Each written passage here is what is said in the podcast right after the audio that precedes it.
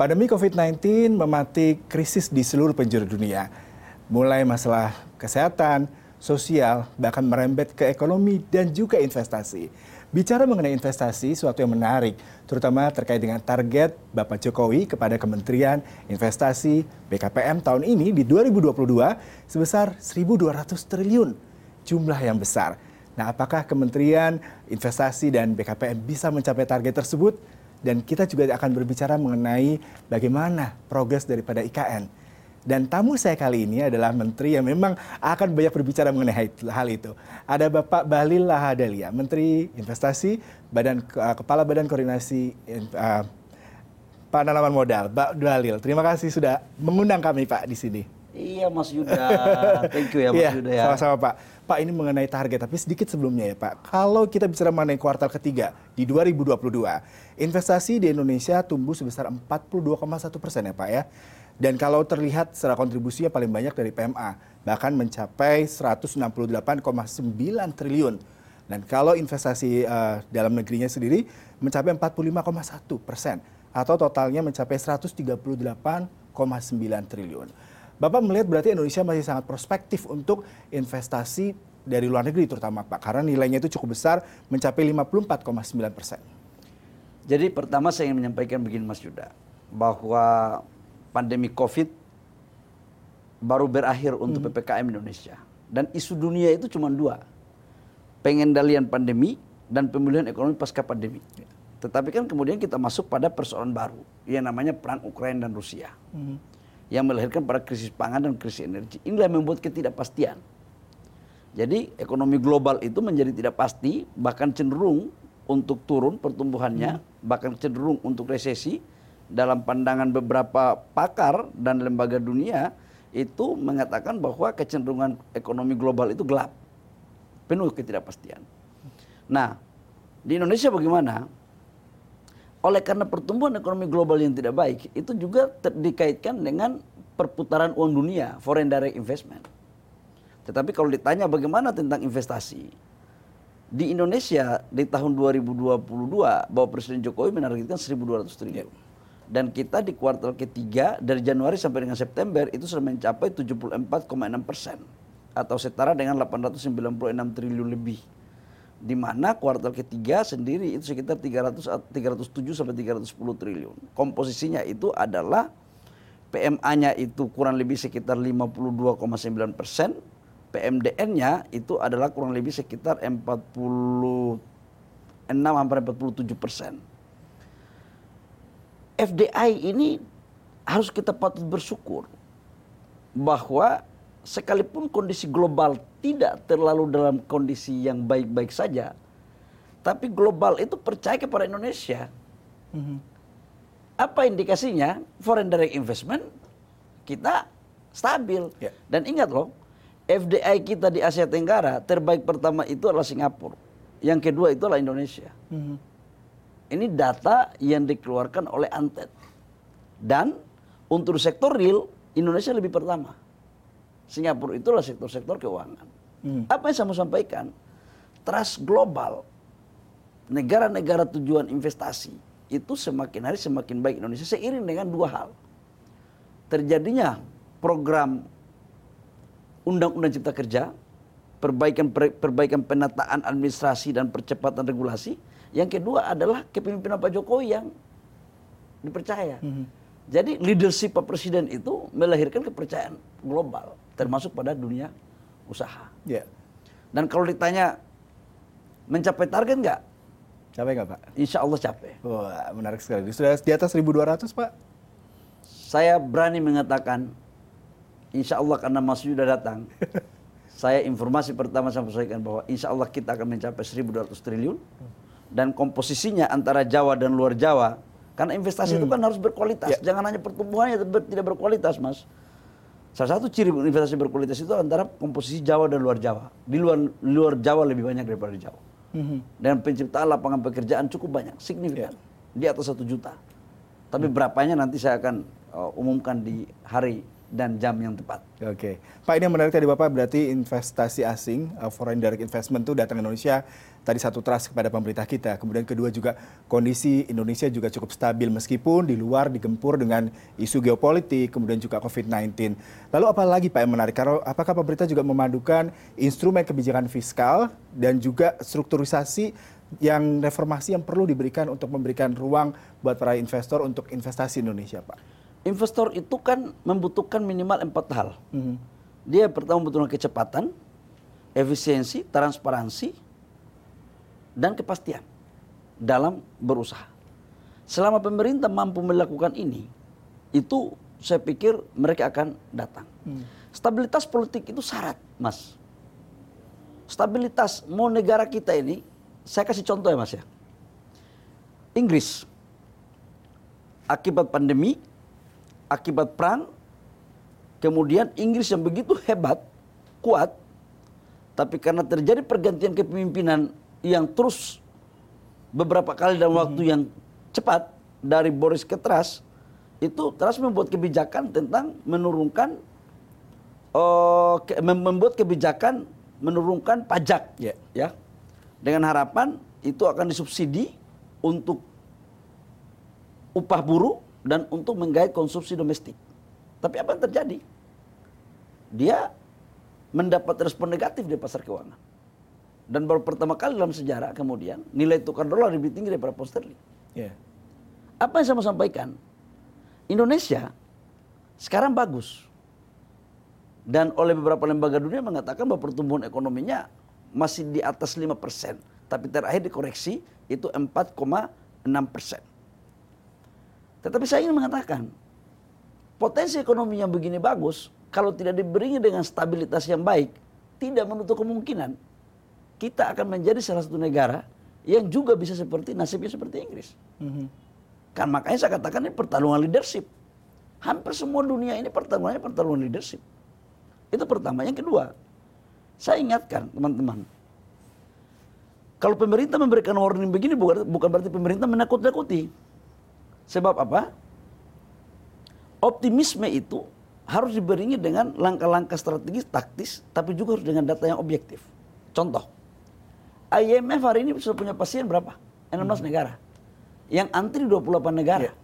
Dan dalam analisa saya, yang antri itu bukan hanya negara-negara berkembang. Tapi juga ada negara lain yang lebih baik daripada negara-negara berkembang. Hmm.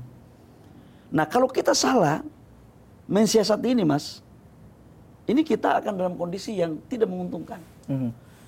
Nah, bagaimana kemudian untuk kita dalam posisi yang menguntungkan, maka kepemimpinan yang kuat, stabilitas yang kuat, dan cara-cara percepatan, baik dalam presisi perizinan maupun insentif.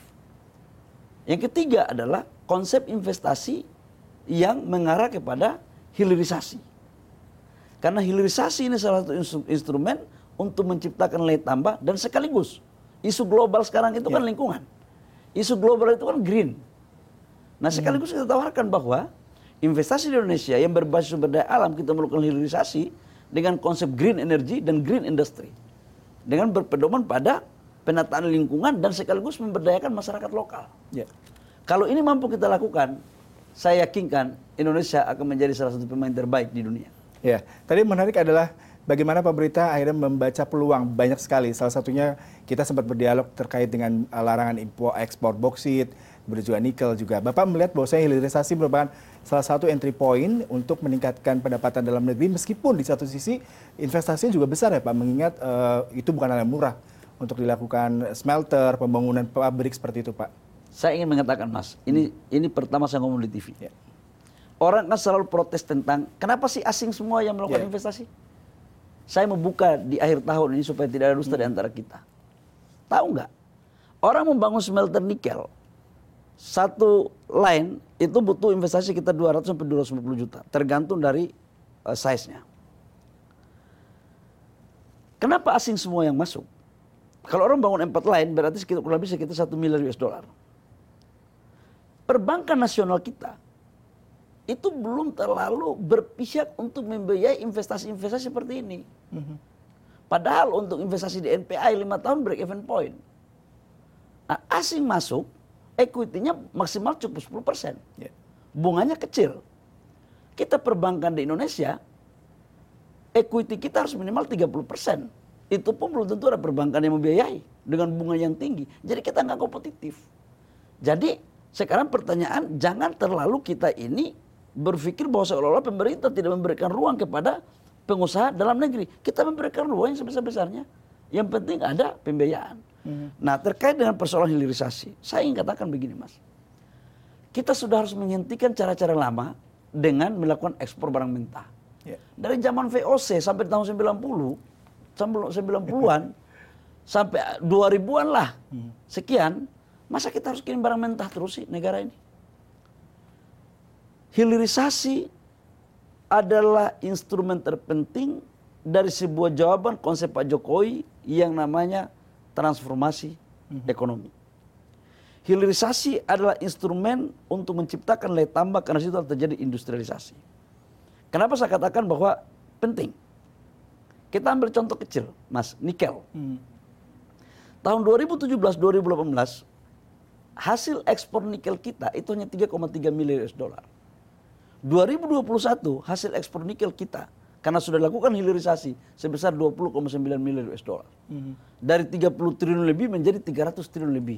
Di 2022 ini saya pastikan hampir kurang lebih sekitar 28 sampai 30 bilion US dollar. Berapa pendapatan pajak? Berapa pendapat penciptaan lapangan pekerjaan? Dulu katakanlah kita bertengkar dengan isu-isu tenaga, tentang tenaga kerja asing. Kita akui, start awal memang Yeah. iya. Tapi begitu sudah selesai, kan ada terjadi transfer knowledge. Dan sekarang kita lebih selektif.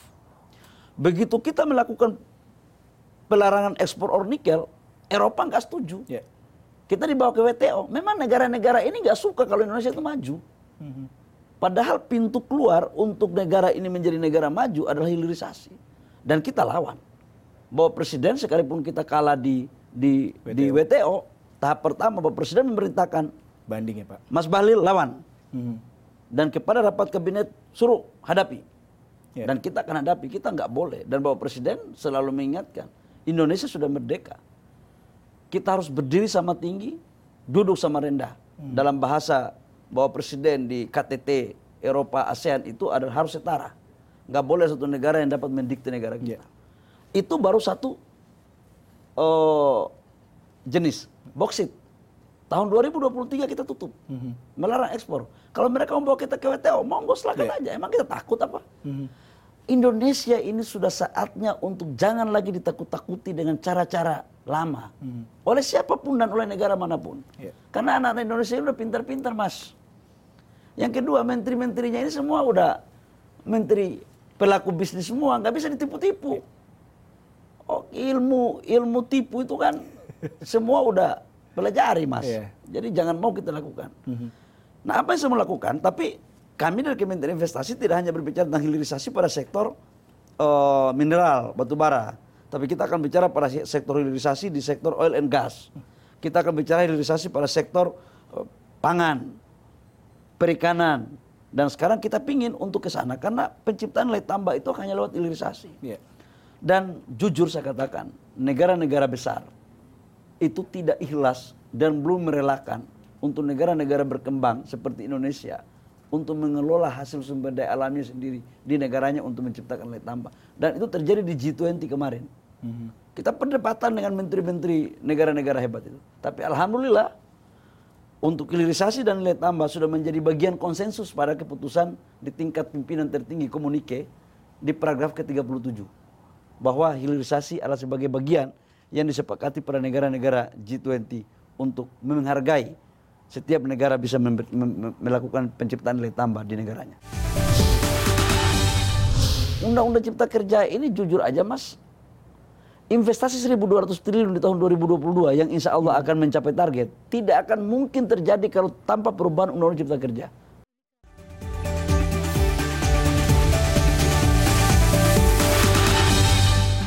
Masih bersama Pak Balil, Pak ini yang menarik adalah mengenai investasi. Data dari BKPM sendiri per 11 Agustus 2022 ada 34 perusahaan asing yang akan investasi di Indonesia. Progresnya sejauh apa Pak? Karena nilainya investasi mencapai 9,84 miliar dolar. Jadi eh, saya ingin mengaitkan tentang uh, tadi SoftBank tadi ya Ya. Mas ya, Mas Yosi itu. Saya ingin menjelaskan begini ya, investasi di IKN itu kita mencari satu skim investasi yang win-win, yang pemerintah juga tidak boleh diberatkan, tapi juga oleh dunia usaha mendapat keuntungan. Mas Yosi atau SoftBank itu keluar bukan karena dia bukan karena ada sesuatu yang yang mengganjal mereka, tapi memang pemerintah nggak setuju dengan proposalnya. Apa Pak? Mungkin bisa diberikan sedikit Ya, detail. permintaannya IRR-nya lebih tinggi. Mhm.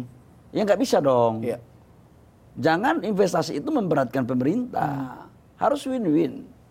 Kalau dia mau semuanya harus dia yang untung dan kita setengah untung, kan nggak fair dong. Maka kemudian kita memutuskan, baik secara sadar atau tidak sadar, baik di pihak dia maupun di pihak kita bahwa kalau memang permintaannya begitu, kita mencari investasi yang lain. Toh banyak yang masuk kok.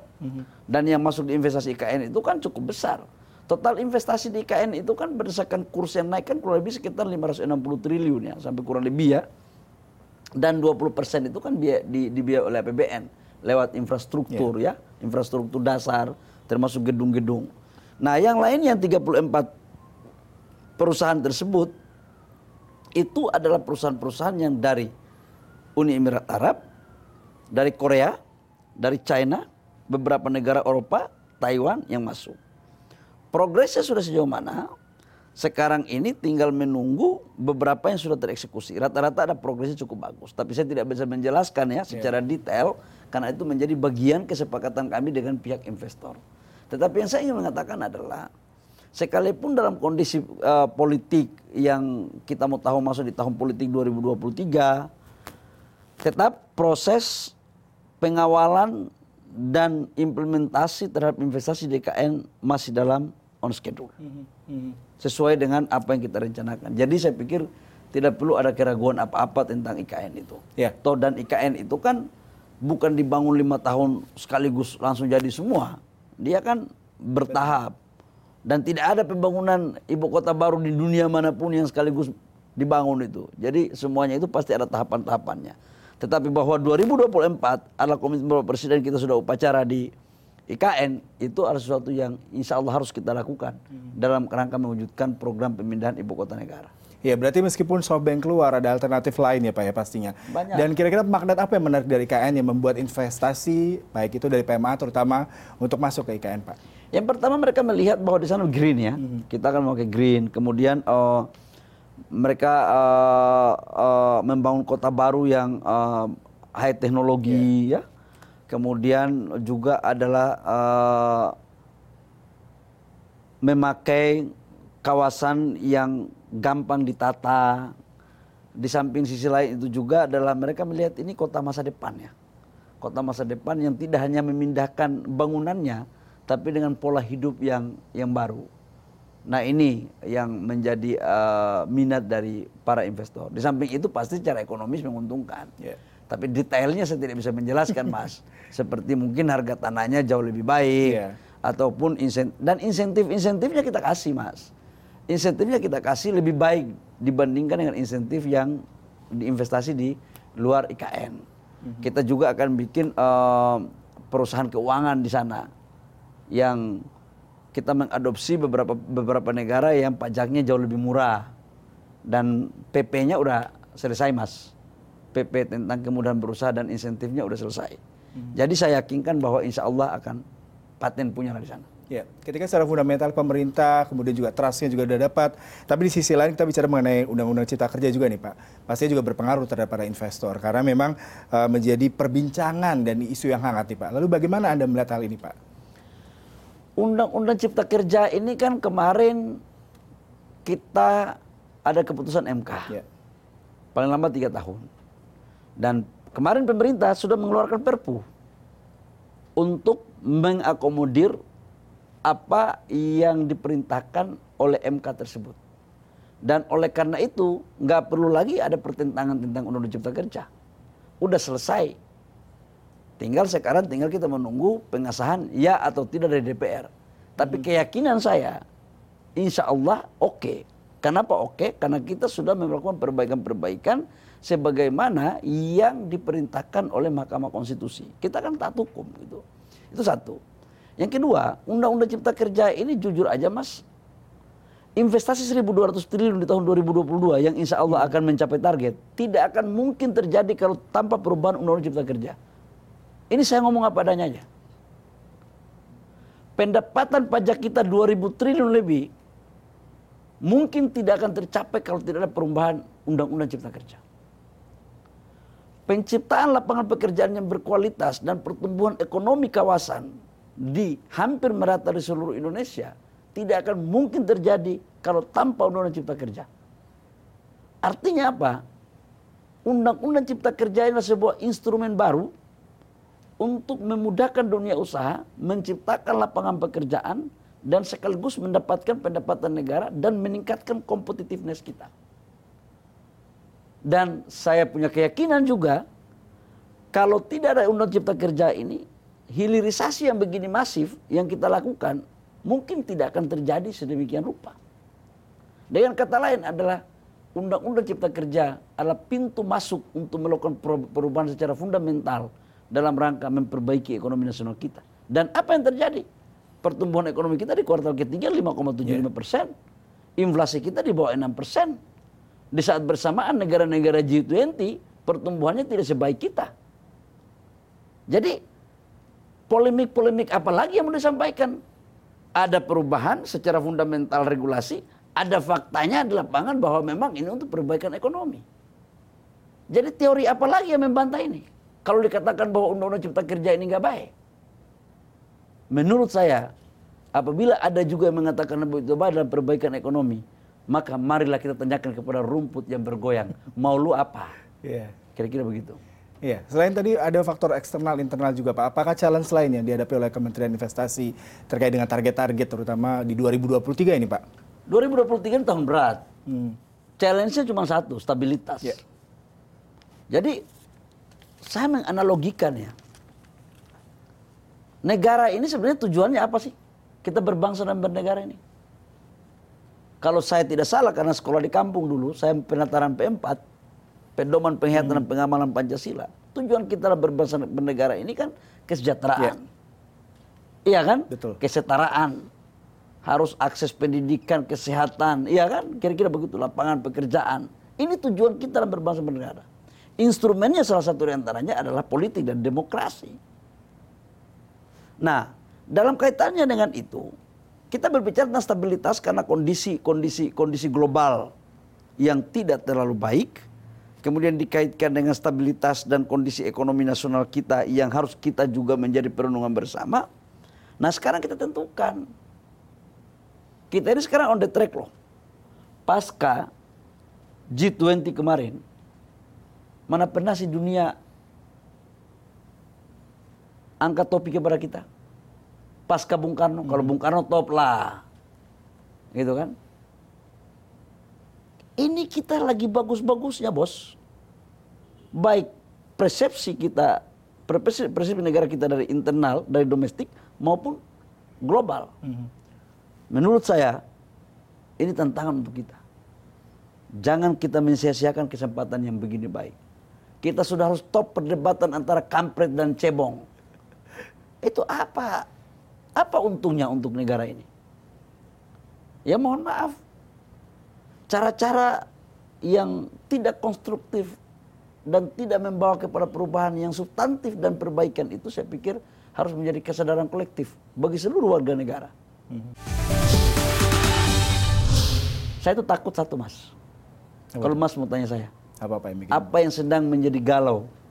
Mungkin bisa kasih tahu Pak galau yang kenapa Pak? Yang tadi, mau tahun politik. Okay. Stabilitas. Kalau yang lainnya aku nggak ragu ya. Mm -hmm.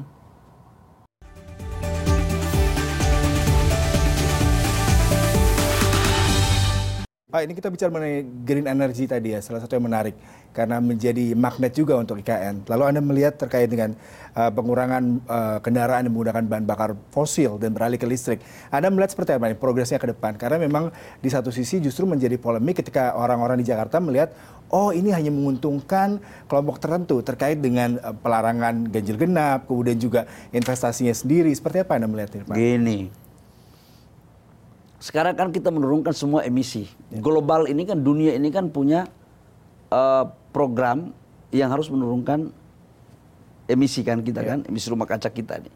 Kita sekarang itu pemakaian eh, karbon emisi kita itu sekitar 2,4 juta per kakak. Dan di tahun 2050 dan 2060 yang dilakukan oleh Indonesia kita sudah bebas emisi. Salah satu caranya adalah memang kita mengurangi fosil, mengurangi batu bara, mengurangi uh, fosil dalam pembangkit kita. Dan bagaimana caranya kita melakukan rehabilitasi hutan. Nah terkait dengan mobil listrik, saya salah satu yang mendorong untuk membangun industri ekosistem mobil listriknya dan baterai mobilnya. Kenapa? Karena kita ini impor minyak, bos. Kita ini impor minyak. Kita punya pemakaian minyak satu hari per day itu sekitar satu juta lima ratus barel per day. Produksi dalam negeri kita itu tidak lebih dari 670 ribu barel per day. Jadi kita ini impor kita masih 800 ribu, 800 ribu barel lebih. Kalau harga minyak naik terus, kan kita subsidinya tambah tinggi. Itu pertama, secara ekonomi. Yang kedua, kenapa kita dorong motor listrik? Betul harga perolehannya agak mahal. Tapi OPEX-nya, operasionalnya itu lebih murah. Saya sekarang pakai mobil listrik. Saya sekarang pakai mobil listrik. Nah, untuk rakyat tidak di, di, dibebani dengan harga mobil, eh harga motor, maka kita subsidi. Yeah. Jadi membantu keringanan bagi rakyat untuk membeli motor. Nah, jangan diartikan bahwa ini untuk menguntungkan kelompok tertentu. Siapa aja boleh membangun perusahaan untuk membangun motor listrik. BUMN boleh, siapa pun boleh. Nanti kita beli. Gitu loh. Jadi jangan jangan berpikir kredil untuk kelompok tertentu. Hmm. Motor ini kan untuk rakyat juga. Yeah. Supaya kalian, saudara-saudara saya yang pakai-pakai motor ini kalau sudah pakai motor listrik, satu hari kalian beli motor beli minyak berapa? Contoh 2 liter. Satu liter berapa? Contoh 9 ribu atau 10 ribu. Berarti kan 20 ribu per hari. Hmm. Kalau cas, cas di listrik itu paling tinggi 3000. Jadi menguntungkan rakyat juga. Yeah.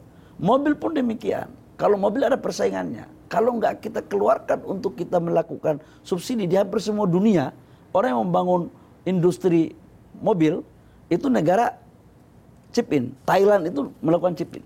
Kalau tidak, pasar ini akan dibawa ke sana. Nah, tetapi yang kita subsidi itu adalah industri yang dibangun dalam negeri, bukan motor impor, bukan motor impor.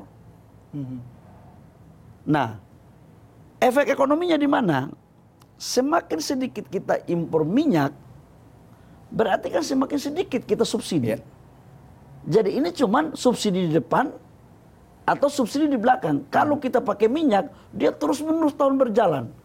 Tapi kalau mobil itu cuma di awal. Tetapi dia akan di, di, dia akan ditutupi dengan pendapatan lain dari hilirisasi industrinya. Hmm. Contoh baterainya. Kita bangun ekosistemnya hmm. dari hulu ke hilir, dari tambang, smelter, HPAL, prokursor, cathode, baterai sel sampai recycle-nya. Itu kita sudah lakukan. Bahkan untuk mobil listrik itu pertama yang terjadi di Asia Tenggara itu Indonesia, yeah. Hyundai itu. Jadi apanya? Jadi kita ini Indonesia ini jangan terlalu curiga lah. Ini orang berbuat baik, kamu sudah berpikir negatif duluan. Mau sampai kapan bangsa kita ini maju? Dulu mas, sorry ya, aku cerita dikit. Iya, boleh pak. Ketika saya membawa Hyundai hmm. untuk bangun di Indonesia, itu minta ampun. Negara-negara lain nggak suka tuh. Yeah. Ada juga di Indonesia nggak suka itu ketika saya tanda tangan MOU itu di Busan itu dulu. Tapi apa yang terjadi? Begitu kita bangun, sekarang mobil itu antri 8 bulan orang inden. Artinya apa? Ini positif. Jalan. Baterai mobil. Awalnya kita mau bangun, orang bilang itu mimpi itu bahlil. Mana bisa bisa bikin baterai mobil? Kita bikin investasi dari Korea 142 triliun, mm -hmm. investasi dari China sekitar 70 triliun. Investasi sekarang yang masuk dari Amerika, dari Eropa, dari Taiwan, masuk semua. Jadi kita ini jangan pesimis terhadap negara kita. Kita ini harus percaya diri dong bahwa bangsa kita ini bangsa besar. Hanya orang-orang yang tidak percaya dirilah yang ingin mengatakan bahwa negara ini nggak bisa, nggak bisa, nggak hmm. bisa. Terus kalau nggak bisa terus, kamu suruh siapa yang membangun negara ini? Yeah. Jadi maksud aku Ya kepakaran kita itu kita tempatkan pada konteks yang proporsional untuk kebaikan negara, bukan untuk saling menjelekkan negara. Mm-hmm. Ini kalau pendapat yeah. pribadi gue ya, sebagai orang kampung. Itu, itu mas. Ya, Pak terakhir nih Pak terkait dengan investasi. Saingan investasi negara kita cukup besar di Asia ya. Kalau apa iPhone ternyata dari Tiongkok pindah ke India, nggak melirik Indonesia. Apakah ada peluang-peluang lain Pak terakhir mengenai investasi Indonesia bisa bersaing dengan negara-negara lain? Tidak usah jauh-jauh dulu, tapi dengan negara tetangga kita Pak. Seperti apa? Kau jelaskan aja supaya saya jelaskan di sini. Mengenai terkait dengan mungkin di Indonesia ada isu politik, kemudian juga masalah gaji pegawai nah, ataupun gini. buruh, suka demo gitu. Kalau Pak. negara kita ini secara sumber daya alam itu bagus. Ya. Tidak ada yang melebihi di negara tetangga kita di Asia Tenggara seperti Indonesia. Hmm. Kita mempunyai tambang, nikel, kita punya koper, kita punya mangan, segala macam. Untuk membangun ekosistem EV baterai kita yang paling top lah. Ya kita punya sumber energi segala macam makanya kita larang ekspor energi baru terbarukan yeah. kepada uh, ke ke dunia mana pun karena kita membangun industri kita dalam uh, populasi penduduk kita oke okay lah karena kita itu market 43 persen dari total market di Asia Tenggara dan pertumbuhan ekonomi menengah kita kelas menengah kita kan semakin bagus saya itu takut satu mas kalau mas mau tanya saya apa apa yang apa yang sedang menjadi galau Mungkin bisa kasih tahu Pak Galau yang kenapa Pak? Yang tadi, mau tahun politik. Oke. Okay. Stabilitas. Kalau yang lainnya aku nggak ragu ya. Mm -hmm. Mobil listrik pertama di kita. Yeah. Di Asia Tenggara. Baterai mobil listrik pertama di kita. Kita akan menjadi salah satu pemain terbesar di dunia. Dan kita pertama yang membangun ekosistem yang terintegrasi. Hilirisasi dibangun. Kebijakan Bapak Jokowi sudah under track Pemerintahan sekarang lagi kompak-kompaknya. Ekspor kita 24 bulan surplus. Pendapatan negara kita baru pertama kali terjadi mungkin sejak 2003. Ini pendapatan pajak mungkin ya. Hmm. Coba cek nanti Ibu Menkyu umumkan gimana. Yeah. Tapi keyakinan saya pendapatan negara tercapai berdasarkan asumsi APBN. Di saat bersamaan dunia di negara-negara G20 nggak akan bisa melakukan itu. Persepsi global kepada negara kita udah bagus. Satu aja. Jangan berkelahi terus. Yeah. Jadi kalau menurut saya, Mas, apa yang menjadi kekhawatiran saya? Sekali lagi saya akan berkali-kali menyampaikan bukan karena Indonesia kurang pintar, ya Indonesia orang pintar banyak. Mm -hmm. Tapi sedikit yang pintar punya hati. Ini jujur aja, aku ngomong apa adanya. Aku ini kan pernah jadi pengusaha dan sekarang aku jadi iya. pemerintah. Yeah. Saya waktu jadi menteri, Mas, aku pikir aku orang yang salah satu yang tidak terlalu pandai. Aku jujur aja. Begitu aku masuk, aku kerja sama Bapak Presiden Jokowi di di bawah arahan Bapak Presiden Jokowi. Ternyata nggak bodoh-bodoh banget juga, Mas. Oh, buktinya saya punya KPI jalan semua yeah, kok. dan target semua achieve ya, Jadi ini harus punya hati. Yeah. Kalau kita kerja nggak ada agenda pribadi, agenda kita untuk rakyat, agenda kita untuk negara, Allah itu maha adil kok. Mm -hmm. Akan membukakan jalan, pintu-pintu jalan baik untuk kebaikan rakyat bangsa dan negara. Satu aja mas, Stabilitas kita harus jaga. Kekompakan harus kita jaga. Kalau hal-hal yang tidak penting, jangan kita buat itu penting. Yeah. Saya malah berpikir lebih di luar kelaziman lagi. Hmm. Kalau memang ekonomi kita lagi bagus-bagusnya, kenapa tidak kita pertahankan itu dulu yang menjadi pikiran kita hmm. bersama. Baik.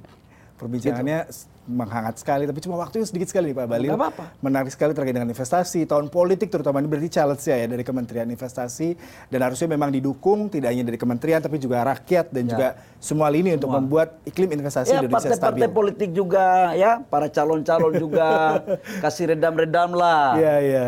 Kata Pak Presiden itu ini tahun panas tapi kalau boleh itu jangan panas, dingin. Iya. Kalau agak naik sedikit sedikit angat-angat. ya, ya jadi jangan berdebat dengan hal yang terus substantif. Ayo kita bicara kita ini mau bangsa kita ini kan maju. Betul. Kalau bangsa kita ini maju, bos, kita mampu menciptakan lapangan pekerjaan. 2035 itulah bonus demografi. Sebentar lagi loh, 60 hmm. sampai 65 persen populasi Indonesia itu adalah produktif. Yeah. Kalau tidak mampu kita meletakkan ini dengan baik, kita akan menjadi masalah baru. Dan ingat, landasan ini harus diletakkan oleh generasi kita. Karena generasi muda ke depan itu akan memetik hasil yang kita tanam sekarang. Kalau kita berkelahi sekarang, maka tunggu kita telah mewariskan untuk adik-adik kita generasi berikut untuk sesuatu yang tidak baik. Yeah. Tapi kalau kita mampu kita jaga ini baik, kita membangun ekonominya baik, insya Allah adik-adik kita, kita dan anak-anak kita akan menjadi selamat di jalan siratal mustaqim. Amin. Terima kasih sekali Pak Balil untuk perbincangannya. Investasi dalam negeri memang dibutuhkan dengan adanya stabilitas politik terutama di 2023 tadi. Tapi yang paling penting adalah bagaimana iklim investasi ini juga bisa dijaga oleh masyarakat, pemerintah dan semua lini untuk bersama menjaga harmonis dan tahun politik menjadi suatu pesta rakyat yang baik juga dan memberikan dampak positif buat investasi Indonesia. Terima kasih untuk waktu dan perbincangannya bersama si Indonesia Business Invensi Pak hari ini. Selamat sore Pak, terima kasih untuk waktunya. Yuk, makasih ya. Ya. Saya merasa senang bisa Sama-sama, Pak. diskusi ya. Terima kasih Pak, sehat selalu Bapak.